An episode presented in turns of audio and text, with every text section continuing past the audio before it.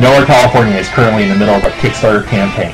If you wish to donate, please go to kickstarter.com slash project slash nowhere dash josh slash project dash nowhere. Anything that you could do would help us up a lot. Welcome to Nowhere, California presents our conversation with Brian Prisco. Hey, this is Josh, and this is another conversation with the creative mind, and we're talking with actor, writer, all-around uh, creative person, Ryan Prisco. He is currently involved in this really great uh, movie game app called Movie Maze. The world of uh, Choose Your Adventure has been missing for several years now, and unfortunately, the copyrights to Your Own Adventures has been tied up to somebody. But there has been aspects uh, trickling back out into the market. One prominent one is the Neil Patrick Harris autobiography, and now we get Movie Maze. Movie Maze is a game app where you're basically watching a movie and you choose the path that the characters take. I've been having a blast with this app. Everybody check it out. It's called Movie Maze. Search it. And I am now lucky enough to talk to one of the actors from the first episode known as The Mechanic, and he will be leading the next episode uh, called The Plumber. So here we go with our conversation with Brian Prisco. We are now joined by Brian Prisco. How's your day going, sir? It is hungry. How you doing today, guys? Uh, pretty good. Had an early shift at work, and now I'm doing something I love: is talk to creative people. Cool. Um, I guess the best way to start is uh, when did you begin your acting life? When the acting? Um, well, actually, probably back in middle school. Uh, started doing the acting, and then um, just did my first, my first little like play. We played. We did the Return of Zorro. I played the bad guy. Whoever got confused, he was dressed exactly like Zorro. But um, when I was in high school, I did sports mostly. Uh, I was like kind of a jock. I did uh, wrestling and soccer and uh, track.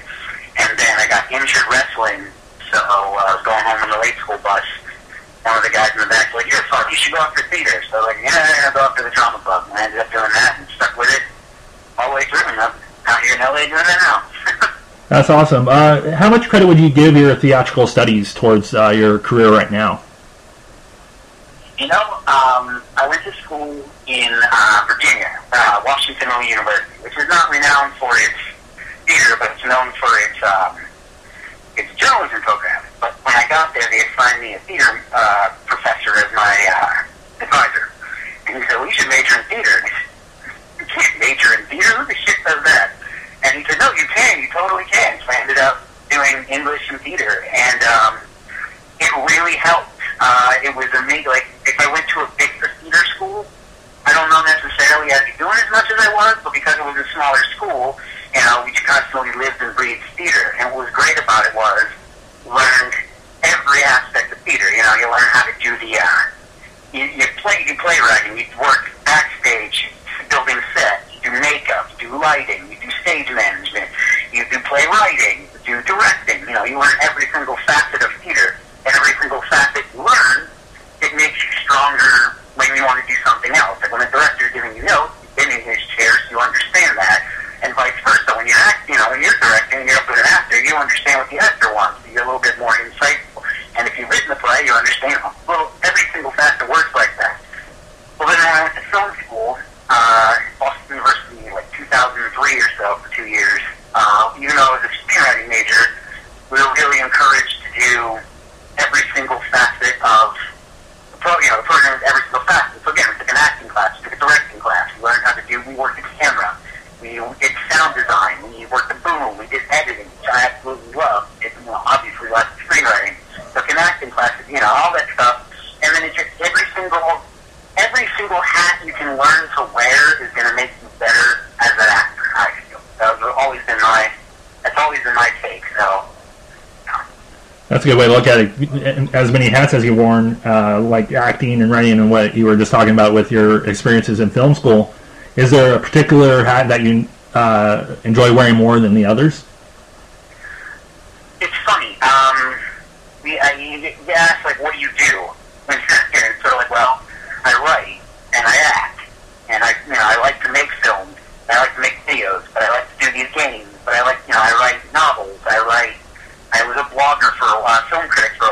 Longer for a while. And it's sort of like, what do you do? You have to kind of come up with a catch-all term that doesn't sound too douchebag. Uh, so what I've come up with is storyteller. That's kind of my favorite thing. It's just sort of it's that whole again, it's sort of the amalgamation of performance and writing. I mean, you know, you create this character, you create a story, you create all this stuff, whether you're the one telling it or someone else is telling it or someone else is reading it. You uh, know, that's the thing I like engaging with someone in you know the art thing. So like storyteller would be my thing. Storyteller is my favorite part. That's a good way to combine them all together. Um, in your That was put on a business card. So. yeah, that's true too. That'd be a long business card. Vistaprint would be making some money there. um, as a scene actor, like you've done uh, some uh, like background work in like Bones and Weeds and some other shows too. Is there uh, is how did you take that experience uh, from observing those kind of productions in action? background acting is an interesting animal in that you get people who are professional background actors. Like, that's what they do. I mean, I don't even know that they actually have an inclination to become, like, more than that. It's just, that's what they do. And every day, you know, it's such a hustle where they're like, I'm going to find the next set I'm going work on. I am constantly going to be someone who is not the focus of the scene. Now, I mean, as you've seen with me, I look like a lumberjack Danny DeVito, so I stick out like a sore thumb. So I don't do so well in my background stuff. I'm always noticeable. So most of the background stuff I ended up doing, um, basically I get pulled out and I'm kind of in the scene where I just don't have lines or I interact with the actors or always have me do special stuff. And I like that. I mean, that's neat, but I'm, you know, as an actor, I don't want my line. So I'm still kind of fighting for that um, on, like, network television, but um, background work's awesome, actually. The first gig I had was uh, was with the Waverly Place, where I worked with Selena Gomez. And she's one of the most professional actors I've ever worked with. Like, she is totally on point in the scene. She's very nice, comes up to everyone, says, how you doing, talks to them. I mean, she did back, you know, 10 years ago. I mean, she might have turned into a complete bitch right now. I have no idea. But from what I gather, she's a wonderful person. She's, but at the time, she was like totally professional, came up and introduced herself, talked to us, let me do the scene, and you know, it was a lot of fun. And the other actor I was in the scene with, the, uh, you know, it was a, it was a cab company. And the, um, so the guy who ran the cab company would have the lines in the scene. And it was funny because we had the whole, you know, it was a kind of a taxi montage, or an homage rather, where they were trying to like recreate taxi on a Disney show for kids had no fucking idea what taxi is. Yeah. But they're like, we wanted DeVito, we wanted this, we wanted that, so you know, we were, I was the DeVito character, and that guy, God bless him, he kept trying like, he kept trying to name my character, like, call me names, and, like, tell me about all this stuff, and the scene was huge, where all the, betting on stuff, and all this gambling, and, you know, this huge, intense, you know, bed, going to say, like, oh, you gotta watch it, and by the time it came to air, it totally turned down to, like, four minutes, where it's like, she walks in, saying, what's this is all um, I have a friend that I do this podcast with. He's currently making his way through like extra work and everything. And I guess in general, do you have any idea uh, advice for an actor that wants to try to push his way from that background to the forefront? Yes, background work is great. Like, do it. Do it as much as you can. And if you can get into the union and you're ready to join the union, do that. Because background union work is, a beautiful thing. I mean, right now you get paid like $150 for eight hours. You always go over that. And it's great, like, it really supplements your income and it's wonderful. And it is what it is. And it gives you a, it gives you a nice boost and it gets you adjusted the set and you learn how you conduct yourself on a set, and you, but you also learn that as background work, your furniture. You're an integral part of the scene, and it would look totally fucking weird if you were not there. But you're furniture. You're not acting. You're not an actor yet. You're just furniture. You're placeholding. And it's like, but you do that, and it makes you better. It makes you stronger. It makes you know, be respectful. It teaches you how to act for a set. It's great. But at a certain point, you decide, you're like, you know what? If I'm a background actor all the time, I'm not acting. So, you know, you keep pushing for it. And it's like, pay your dues to put you at a limit and get you to the next level and the next one. I mean, it's, it's a great start. If you haven't done any acting and you're new to, like, the business and you haven't done much stuff, do that. And I mean, when I was, you know, I came, I got commercial work, and commercial work's like a jackpot. It's a beautiful thing. Where you, you know, pull the handle, it's like, money just keeps pouring in, you feel really good, like, yeah, you know, you keep getting checks and then you work, and it's like, yay! But, um, you know, between, you know, commercials that often. So in between that, you know, there's here, you know, I supplemented that doing background work, and it's, you know, it's awesome, because sometimes you go in and you're part of a crowd of 75 people, and it's like there's the, you know there's a rim of my bald head behind Scott Bakula and NCIS, whatever the fuck it's called now. And then um, but then there's other times where like, and I get pulled in for hung, and they line us up against the wall, and you think they're going to shoot us, and they point at us, and like you, this man right here. And I get pulled in the scene, and then the lead actress is there stroking my head I'm pretending to talk to someone on a suicide hotline. And it's this really cool little bit, and it's really neat on my reel, and I'm like, hey, I can't really, you know, you can't look stuff at that. You're not supposed to say, oh, well, yeah, here's my extensive background resume, but it's me. And it's what's really fun is you got friends and family back home. You get to say to them, hey, check this out. Maybe you spot me in this. You know, trying to become the Where's Waldo of network television. Uh, in fact, there's a Glee episode on right now called The Hurt Locker. It's a two-parter, so I really don't know which part it is I'm in, but I did background work for it because they needed, um, probably, I think it's already there. I think it was last week's portion, but in an episode, one of the characters does a lot of day bare men. So they wanted a bunch of different pursuit dudes for the scene. So they had like 20 or so guys in this restaurant with beards and, you know, looking kind you know, very, they're various looks. You had the lumberjack kind bears, you had the, you know, cubbies and all sorts of stuff like that. And so we do our scene. So I'm like saying to my family, hey, check it out. See if you can spot me in a restaurant. I'm the, the one with the beard. No, the other one with the beard. Uh, that one. Yeah, that one. Between uh, your work in theater, television, movies, uh, is there a certain format that you prefer more than the others? Um, theaters, yeah, you know, uh, that's the problem with it. It's a beautiful thing. It's like you got, you know, movies, you might shoot part of a scene, you know, like the portion you're in sometimes, and you do that, and it's a piece of a whole, and then later you see the whole project like a year or two later, and you forgot you did it until someone hits you up and goes, what is that freaking movie with Selena Gomez and the kid from the Nick Disney shit? And you're like, ah, that was me. I forgot I did that. That's fun, and it pays really good. Then you got television, which is awesome. They shoot it really fast, and sometimes in front of an audience, and sometimes it's not. And it's kind of a, you know, sometimes you're doing a single camera, they do multiple, multiple, multiple takes, so it's sort of, you know, as you, especially if your background, like you're doing the same thing repeatedly. Um, either you're doing the same thing every night, but it's a totally different animal. I mean, it's live, it's energetic, it's like a drug. Will always be my favorite thing. Los Angeles has remarkable theater. Nobody goes to see it, and it pays for shit. But the hard, yeah, it's sort of like you do, they, with the old adage is you do film and television for the money, and you use theater to have a soul. And yeah, theater is always going to be the soul. It's so wonderful. You're never going to get anything like that. Yeah. I've uh, I've done a little bit of uh, theater productions and everything, and I do agree with that. There's a lot of uh, passion and soul behind anything that is on that stage. Mm-hmm. Of course, you're with I mean, you know, it's right there. When the audience is laughing, it feeds you, and you shoot it back at them. And you can, you know, you blow it, like, fuck it, we'll get it tomorrow, you know, or something like that. Or tonight, tonight's my night, I'm to blow it up. Or tonight, the audience hates me. I don't care, because I'm to keep doing it. You know, it's just, I worked with this company out here, um, the Visceral Company, who did, does a lot of uh, horror-based theater, which is really incredible.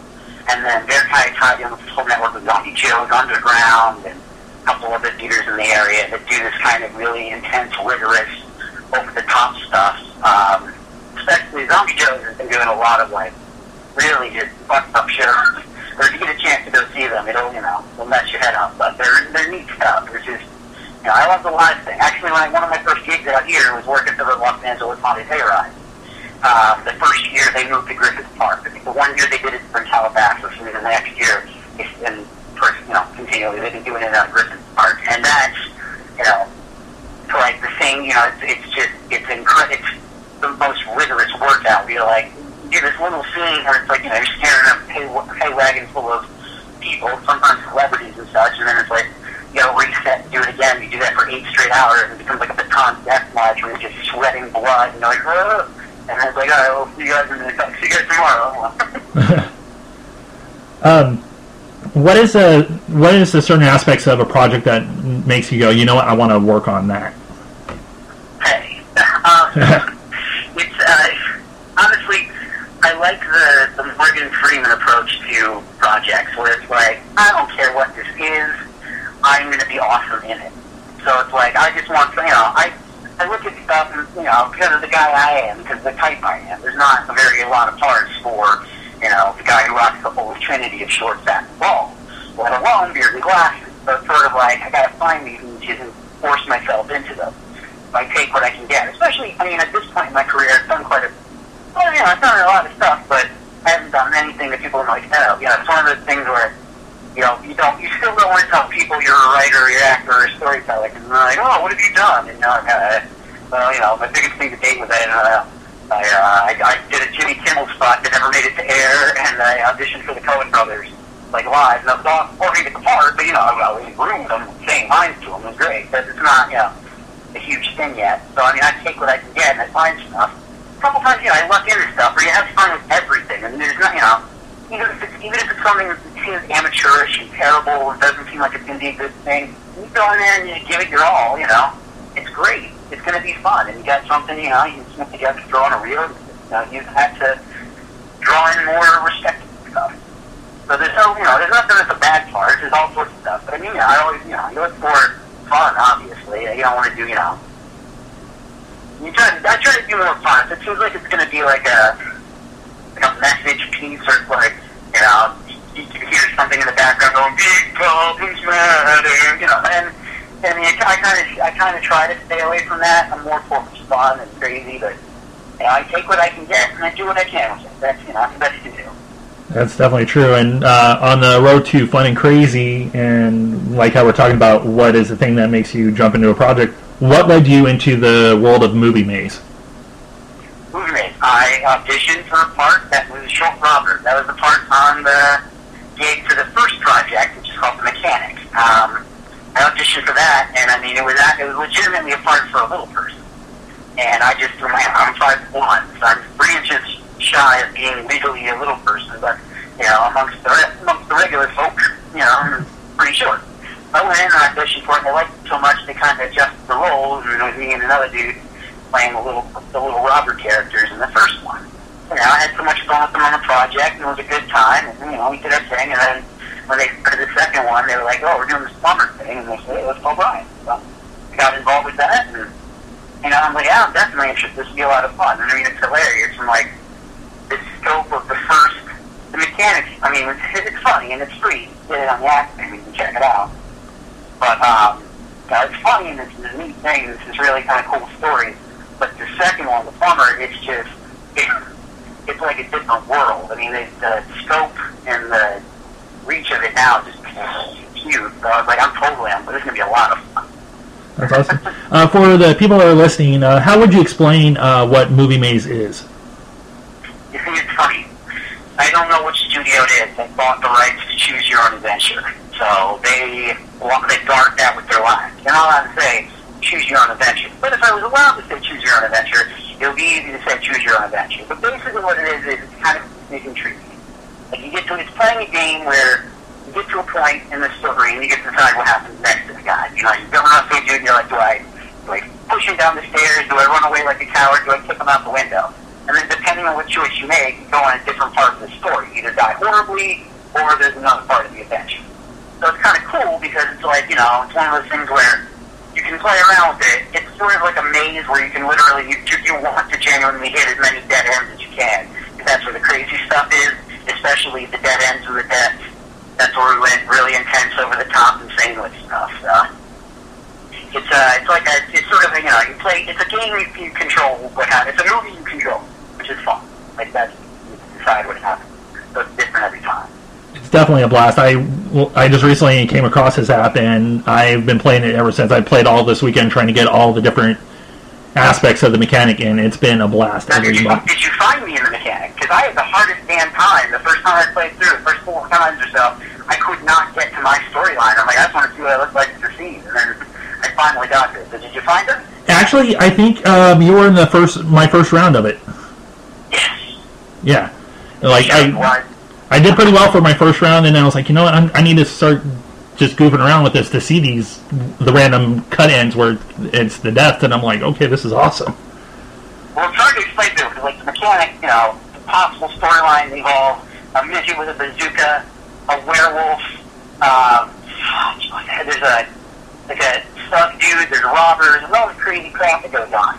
But the plumber, the storylines in that where it's like you go down, you know, in the beginning of the game, depending on the decision you make. Like at one point, you're gonna face, you're gonna go down to one storyline, you're gonna be fighting aliens trying to take over the world. You make a different decision in the beginning of the game, and you're fighting witches in the desert. Totally different scenes, totally different actors, totally different storyline. Like completely different. It is, and it's and there's three main storylines. There's those two, and then there's one that involves pirates in the amusement park. And you know, so it's just it's such a huge project, and it's like it's the play value. It's just nuts, and the character like they went so over the top with it, the character-wise stuff, and the just the just the dead ends and everything. It's massive. It's huge huge mermaids and spiders and all this crazy stuff. It's awesome. That is awesome. Um, can you tell us uh, who are the brains behind this uh, app? Main folks behind it, there's three main folks that I know that, um, uh, Rishi Picker and uh, Maria Collis are the writers of the project. Uh, they did, Rishi did the, well, directed the first, The Mechanic, and then you got Eric Lundmark, who does the directing and the camera work and all the editing. And Eric and Maria run Leo Mark Studios, and they're the ones who kind of run Movie Maze along with Rishi. So those are the three main wild guys behind the project, the writers and the directors and the editors and such. That's awesome. With uh, the plumber, when is this? Uh, I guess episode's going. When does this episode launch for the app? I am I am 95% sure it's like February 13th um, or February. It's, it's mid-February because I mean, whenever Arizona Arizona's con is the little con thing, they're premiering it at that, I believe. So it's going to be. I'm pretty sure that's when the release date of the plumber's going to What are your It'll hopes? definitely be this month. It'll definitely be this month. They'll be in February. Yeah, it'll be in February. And what's cool is you can download the Movie Maze app right now, and you get the mechanic, and you can start playing with that, and then it will, the plumber will, you know, it'll pop up on your app, because that's what's going to be, as we release new Movie Mazes, they're going to appear on the app. You're going to see the next, like, the project and upcoming projects and things like that. That's awesome. Well, what are your hopes with the future of this project, or at least your involvement with the project? Um, well, the next project they're working on, the next movie maze, is called The Babysitter. Um, and it's going to be horror based. So now it's like one of those things where it's like, you know, when you're screaming at the screen, don't go in there. You can literally control if she goes in there. And uh, I actually wrote the, this new one.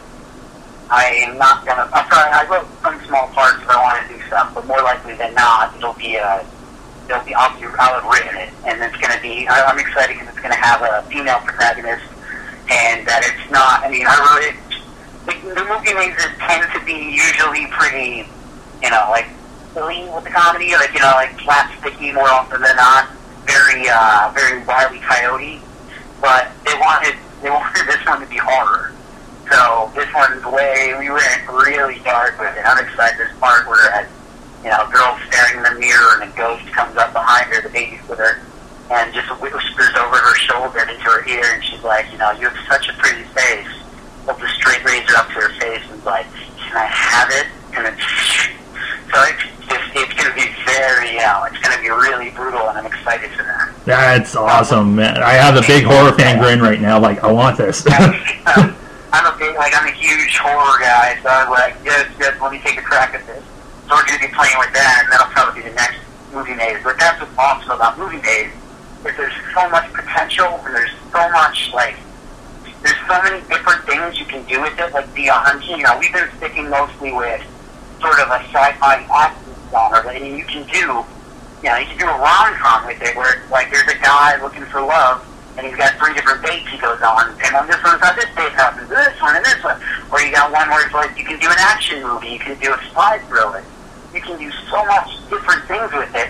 Because I mean, they got a, you know, they've got their formula place, and so all you can do is really just pick these trees and play with the story, and you can you can pretty much do anything. I mean, they you know, their whole spirit is they have to do something that really, you know, like you said, I know horror boner going with the horror movie stuff. It's like that's the, the option is to get people with like, oh, you know, and telling people about it at different, and going to different conventions and stuff, and telling people about it. It's like, eh, you know, seeing their eyes light up, like, holy shit, this is going to be cool. But yeah, that is going to be cool, and you're going to love it.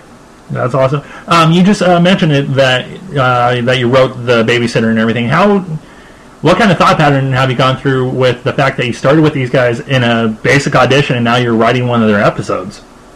That's how life works, man. That's how you want everything to be. That's how you want. If you're an actor or a writer, that's exactly how you want stuff to be. Where it's like you get involved with people and you like working with them. So they bring you on the next project, and they bring you on the next one, and eventually you're all working together and collaborating. I mean, that's the best of all possible worlds. And that's what you get with Eric and Maria, especially because like they, I mean, they're loyal beyond loyal to their group. The, a lot of the people from the mechanic are in the plumber, which is really neat because they bring as many people as they can. We're hoping to bring as many people as we can into the babysitter. Try to bring, bring as many people together for all the projects. But you want a stable of actors and you can work with it. You want things like that, and they're and the way they shoot the stuff too.